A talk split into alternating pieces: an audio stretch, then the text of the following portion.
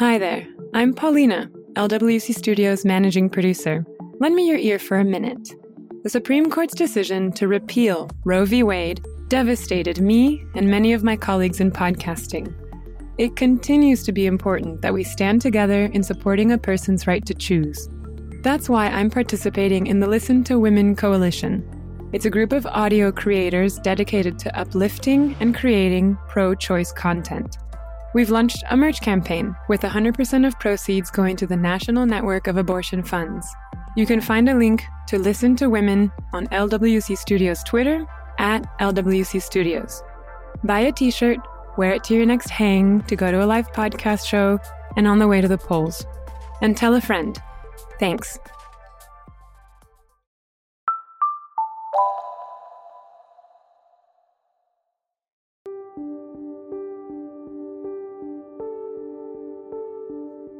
Seventy million adults in the United States have a criminal record. This is season two of 70 Million, an open source podcast about how people, neighborhoods, counties, and cities are breaking cycles of incarceration, starting with the local jail. I'm your host, Mitzi Miller. So I got to experience the uncomfortability of just being stuffed in a cage and all. That was real scary. We're keeping people down there with rats, roaches, they got black mold, and we spend $16 million on it every year. We eliminated cash bail bonds in the city of Atlanta. There is no one who's been incarcerated, including myself, who has been helped by incarceration. Southern Colorado is known for its natural beauty snow capped mountains, red sandstone, and wide open spaces. Small towns pop up between long stretches of two lane roads. But this sprawling landscape has a hidden overcrowding problem in its jails. Colorado's not alone in this. Nationwide, rural jail populations are growing at a faster rate than those in urban areas. County sheriffs across the United States have been grappling with this crisis for years, trying to figure out why their jails are over capacity and what to do about it. Reporter Lane Kaplan Levinson brings us a tale of two Colorado sheriffs meeting this rural jail crisis head on.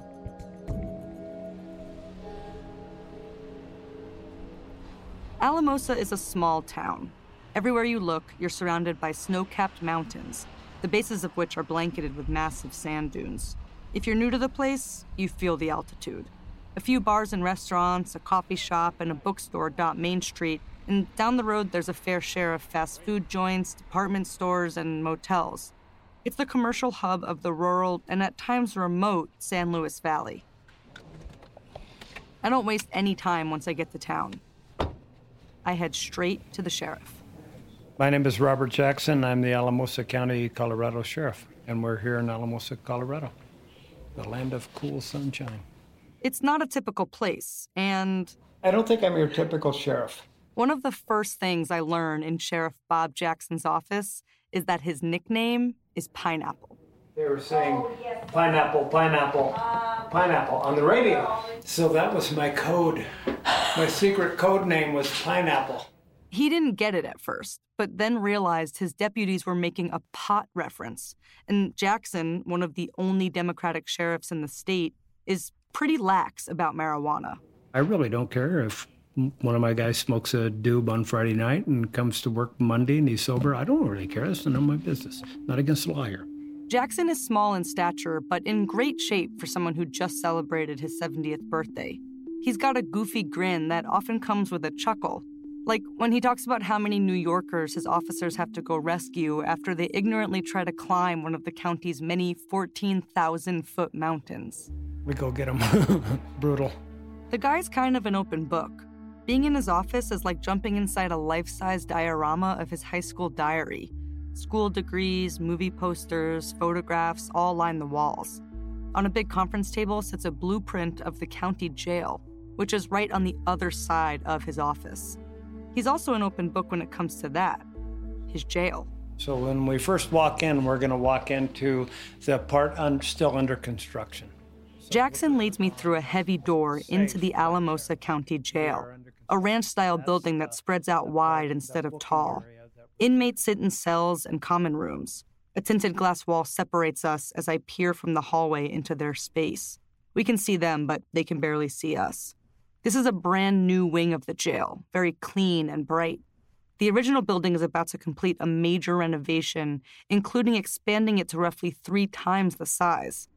Being in a small town, the jail was small to begin with. Yeah, it was originally designed and built for 48, and there's we put triple bunks in here. We we're stacking them in here.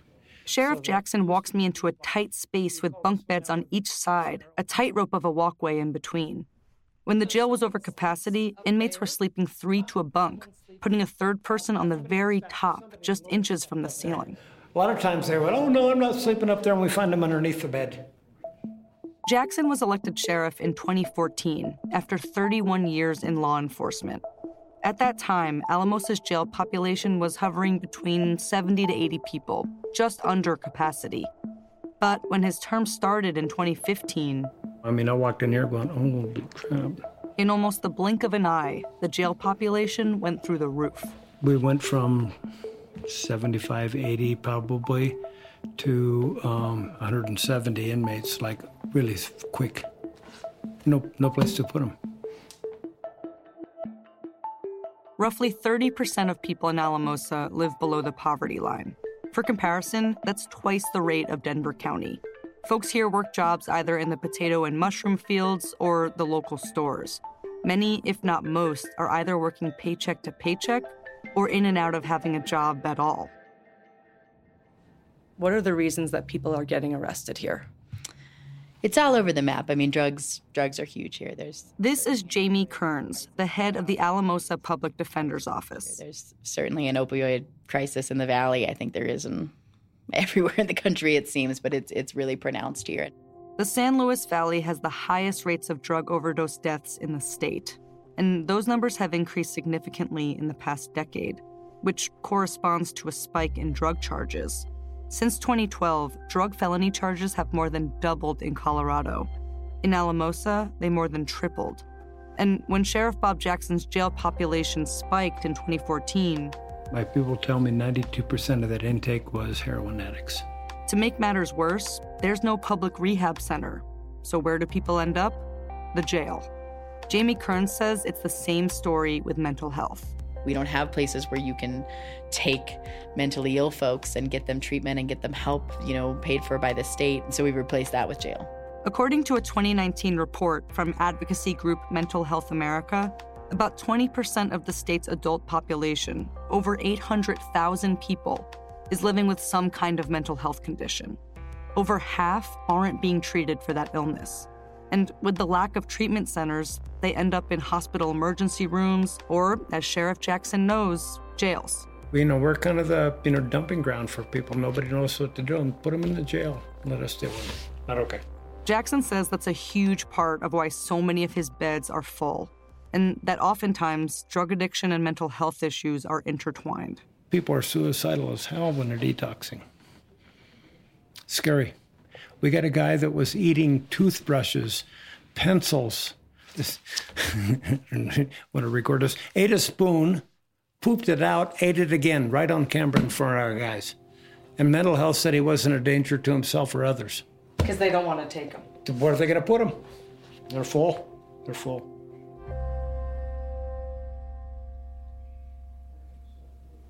After the facility tour, I was back in Sheriff Jackson's office looking at younger versions of him up on his wall. Um, that would have been about 85 or 86. We didn't even have bulletproof vests. It's fun to pick him out in all these photos, but the more I looked, the more I started recognizing someone else. Have you interviewed Kirk Taylor yet? There he is right there. This is taken in 1992.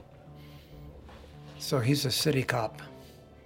And standing right next to him is me. Kirk Taylor, Jackson's old patrol partner. There's pictures of them posing in front of their patrol car, It looks like something out of risky business. Remember that movie? pictures of them dressed up at weddings, dressed down on vacation. He and I go to the mountains every summer on horseback. And every year he says, just me and you this year. We're not taking any, you know, it's always, you always bring somebody and they're always pain in their ass, you know, and He guy's kind of creepy, you know. I'm, I'm afraid to get up in the mountains alone with him. This is Kirk Taylor. Might eat me or something. Kirk Taylor is the sheriff of Pueblo, Colorado, or as he calls it, Pueblo, America. Sheriff Taylor is not just an old patrol partner. He's Sheriff Jackson's best friend. We kind of have a bromance going on. I, I got to be honest with you. Two besties who have their differences. Usually I, I take his advice to heart and do the opposite, and I come out fine. Take pot. Sheriff Jackson is all for legalization. But Sheriff Taylor? He is anti marijuana. He calls it the devil's lettuce. But there's one major thing they do have in common crowded jails. Here's Pueblo Sheriff Kirk Taylor. We are the most overcrowded in the state. So you, you never want to be first, but we're number one. Pueblo's a mid sized city and a lot larger than Alamosa. Another difference between the two places is their recent political diversion. In 2012, both conservative Democratic counties voted for Obama. In 2016, Alamosa voted for Hillary Clinton, and Pueblo voted for Donald Trump. But these places have plenty in common, too. Pueblo also has a huge opioid problem, and a lot of people here are poor and unemployed. It's an old steel town, and most people used to work at the big mill. Now it's the Evraz North America steel mill. But over the past decade, the mill started slashing jobs, which helps to explain why Pueblo's unemployment rate is nearly 50% higher than the state's as a whole. And so, just like in Alamosa, this combination of poverty and drugs has resulted in more people finding themselves behind bars. The Friday that I visited the jail, It looks like it's about 653, but we'll break 700 by this weekend.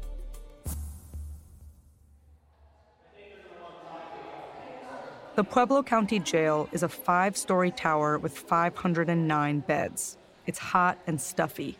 It doesn't smell good, like old food and filthy clothes. The fluorescent lighting makes it too bright unless the bulbs are out, in which case it's too dark. I walk through the halls and look through a glass window into a pod. Each pod has a main common space with rooms lining the perimeter. Those rooms are meant for one person, but have three people crammed in there.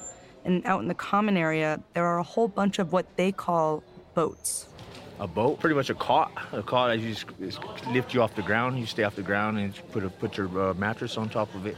Jeffrey Seiss has been living out of one of these boats for two weeks. It's a bed, literally in the common space, just a few inches off the floor. His towel and toiletries, photographs, and other personal belongings are lined up on the floor next to the plastic bed frame.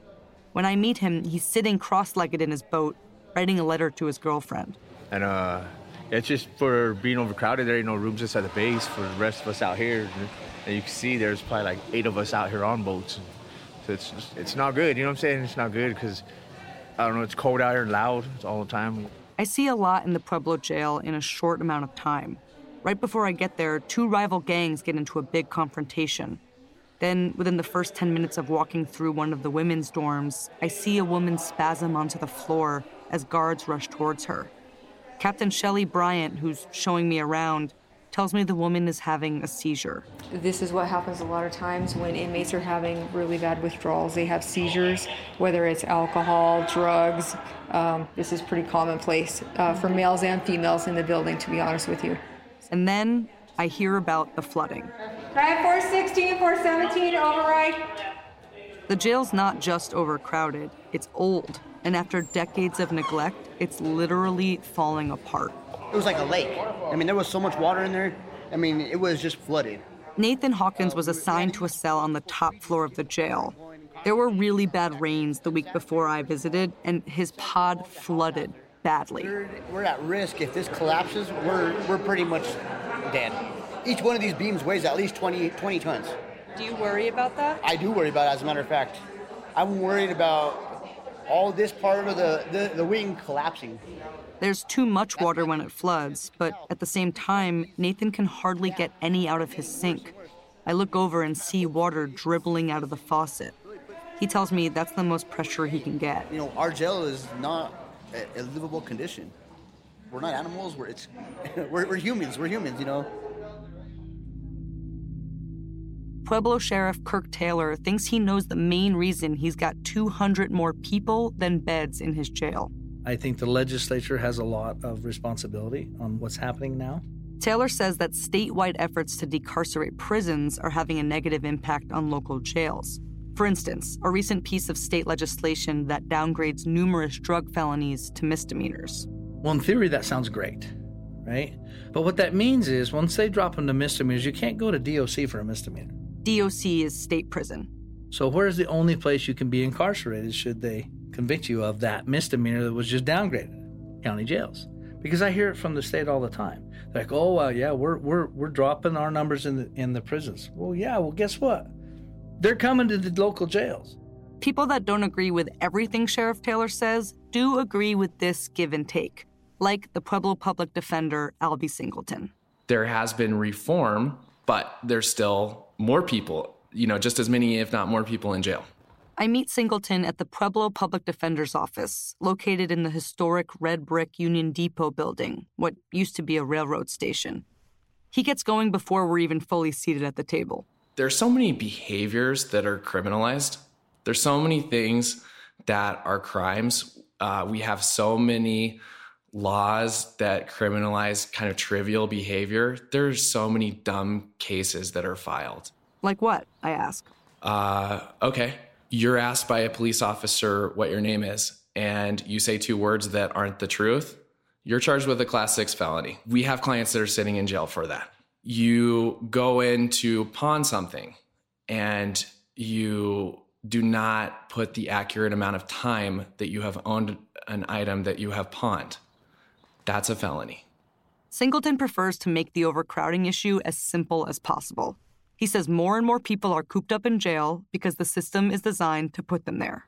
There is, on both sides of the aisle in America, a very healthy appetite for one thing, and that's punishment. It doesn't matter whether you're wearing a red tie or blue tie. There are people on, on both ends of that spectrum that love that. And that's something that definitely impacts everybody that's charged with the crime.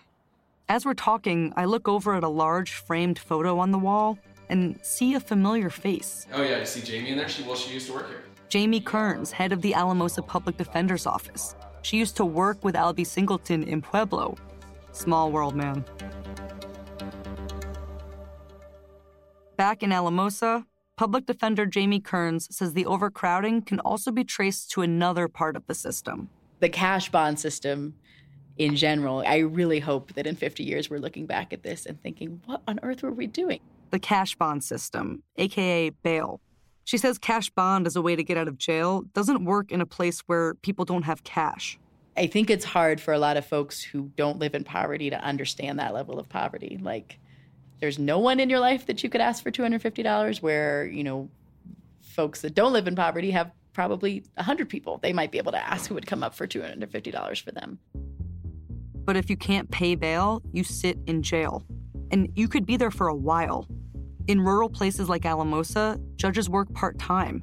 If someone gets arrested on a Tuesday, let's say they were driving without a license, that's a big one in Alamosa, they might not see the judge until the following Tuesday. So they wait behind bars, unable to work or take care of family. And Jamie says this can send someone's life into a downward spiral real quick. It just completely destabilizes people that are already struggling to make ends meet for no purpose. 80% of the people in Alamosa County Jail are pre trial, meaning they haven't been found guilty of anything. I mean, that number should just make people want to tear their hair out. In Alamosa in 2017, Sheriff Jackson was tearing his hair out. The jail was 140% over capacity, and things were getting out of control. That year, a woman gave birth alone in a cell without any medical assistance there was a scabies outbreak, and people were literally sleeping on top of one another. Jackson decided the solution was to build a bigger jail, and to do that, he needed a campaign. We did 25 community meetings. We talked about our overpopulation. We talked about the safety of them, citizens. You know, sooner or later, people are going to start escaping. And we had like three escapes you know, in three years, you know, and it was all based on overpopulation and, you know, deputies stretched too thin. So I told them it was about their safety. I told them it was about the safety of the people that work in here, you know, and it's not really okay to have people incarcerated and living in these conditions. The ask was a one cent sales tax referendum that would pay for a new courthouse and a new jail that housed an additional 64 beds. And it worked. Alamosa went for it. They believed me. They believed me that this was inhumane. We need to fix this. We need to make it safer. We don't mind paying a penny more sales tax to do that. The new jail is safer now. We didn't even have sprinklers in our old system. If we would have had a fire in there when we first took over, we would have lost half of our inmates. Along with a sprinkler system, there's now a state of the art kitchen, padded holding cells, a staff nurse for the first time. And when the expansion project is complete, there will be 160 beds. The thing is, when I visited, there were only 74 people in the jail. Our numbers are down. Thank goodness our numbers. We don't know why less people are being arrested, and we don't know why. Well, he has some idea. Mainly it's the LEAD program. LEAD, Law Enforcement Assisted Diversion, is a program that works if and only if people do things they don't usually do and collaborate with people they don't usually collaborate with. It focuses on drug offenders. Instead of arresting them, police officers are supposed to call LEAD, who come to the scene and take over. You know, when I was a new cop and we caught somebody with heroin, oh my God, you're going to prison. But nowadays, uh, we are training them to be uh, a little bit more understanding, a little bit warmer and fuzzier. And it's hard for cops. You've been around cops, mm, you know, most of them kind of old school, you know, and hardcore. So we're training them to be aware of this stuff and, and have more options. You don't absolutely have to arrest a guy with heroin and put him in jail. So LEAD has diverted people from the jail and brought its population down. And there's something else Alamosa has going for them the Center for Restorative Programs, or CRP. It's a nonprofit that runs restorative justice programs like community mediation and victim offender reconciliation. Historically, CRP only worked with youth, but in the past few years, it started doing restorative justice circles and other jail diversion programs with adults too really simple initiatives that CRP has advocated for have also been really effective, like the new automated calls that alert clients to their upcoming court dates. So, yeah, the jail expansion passed, but that's not what's fixed the overcrowding problem. Fewer arrests means fewer people in jail. Public Defender Jamie Kearns says she's not against improving jail conditions. I don't think there's anything wrong with jails being very nice facilities. I mean, I, I, think they should be because we're, we're choosing to lock up our fellow citizens and our fellow human beings in cages. But, she says, it's really the collaboration between the judges, the DA, the public defender, law enforcement, and non governmental agencies like CRP that's driving a deeper change.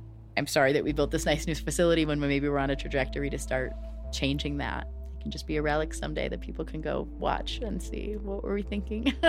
what were we doing?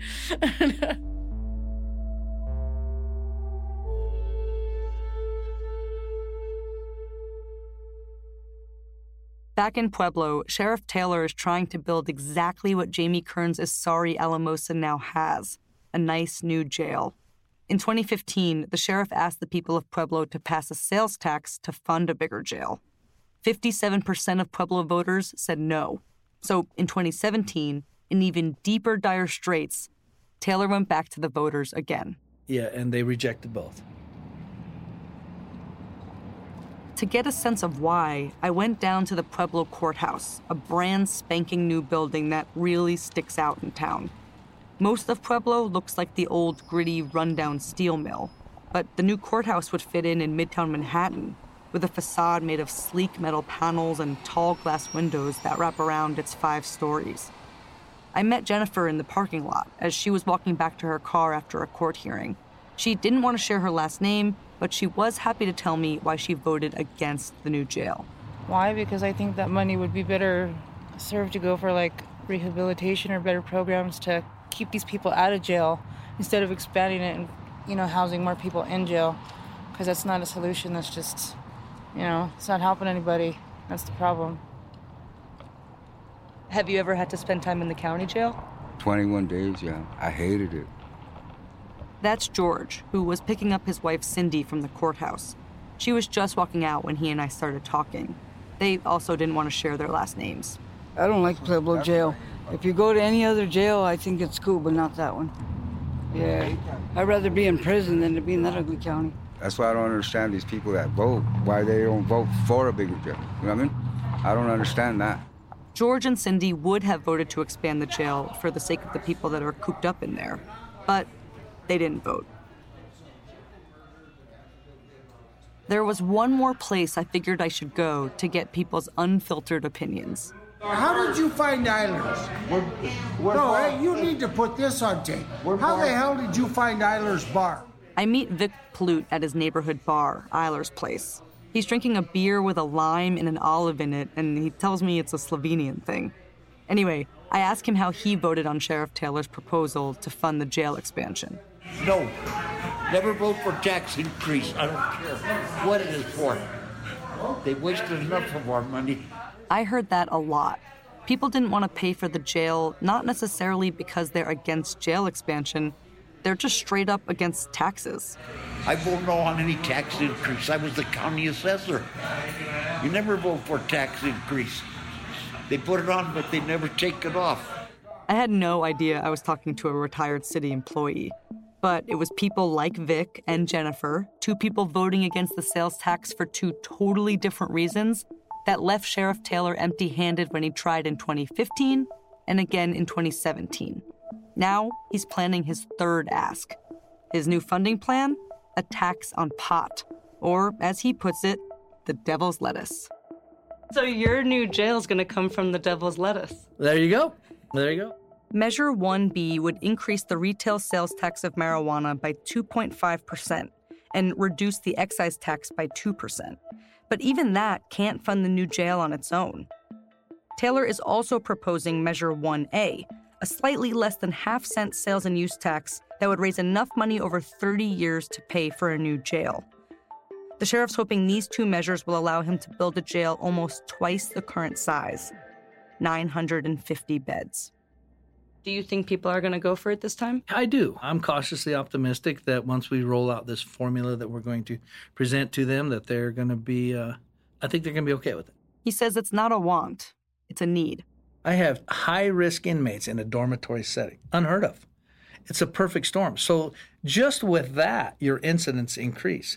Your inmate on inmate assaults, your inmate on officer assaults, all these things. Uh, damage to the facility increases, all these things increase. So, not only am I overcrowded by a ton, my physical plant is not conducive to hold what I am now holding. In the past few years, there have been lawsuits filed against jail officials for alleged medical neglect and assault of inmates. One law firm wrote that, quote, conditions at the Pueblo jail are deplorable, end quote. Sheriff Taylor himself has said in the past that a large lawsuit is pretty much unavoidable if things don't change. And he says he hears critics who say building a new jail isn't solving the right problem. I mean, this is the system that we have. And, uh, I'm sorry we have to have jails, but we do. He says he's just trying to do his job. It's not my jail. I say, you know, sheriff, sorry we didn't get your jail. Look, it's not my jail. It's our it's our jail. It's a community jail, right? And so our only job is to hold the community accountable to a set of rules that have been designated by our representatives. And uh, the criminal justice system needs to work. Well, the foundational piece of a criminal justice system is a jail. That's what our whole system is based upon. Now, if they want to change the whole system, change the whole system. I'll learn it and I'll run for sheriff, right? Um, but currently, I mean, that's our system of government. And so I'm doing my job. So I don't know. I don't have all the answers. He'll have one answer come November, when the proposition to fund a new jail comes up for a vote once again.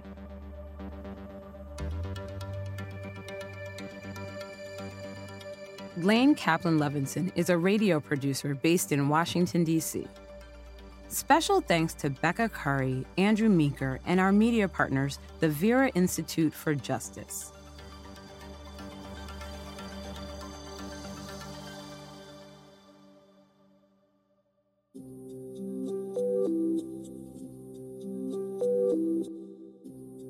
Seventy Million is an open source podcast. So we invite you to use our episodes, transcripts, syllabi, and episode toolkits in your classrooms, organizations, and anywhere you find them helpful. You may rebroadcast parts of or entire episodes without permission. Just please drop us a line so we can keep track.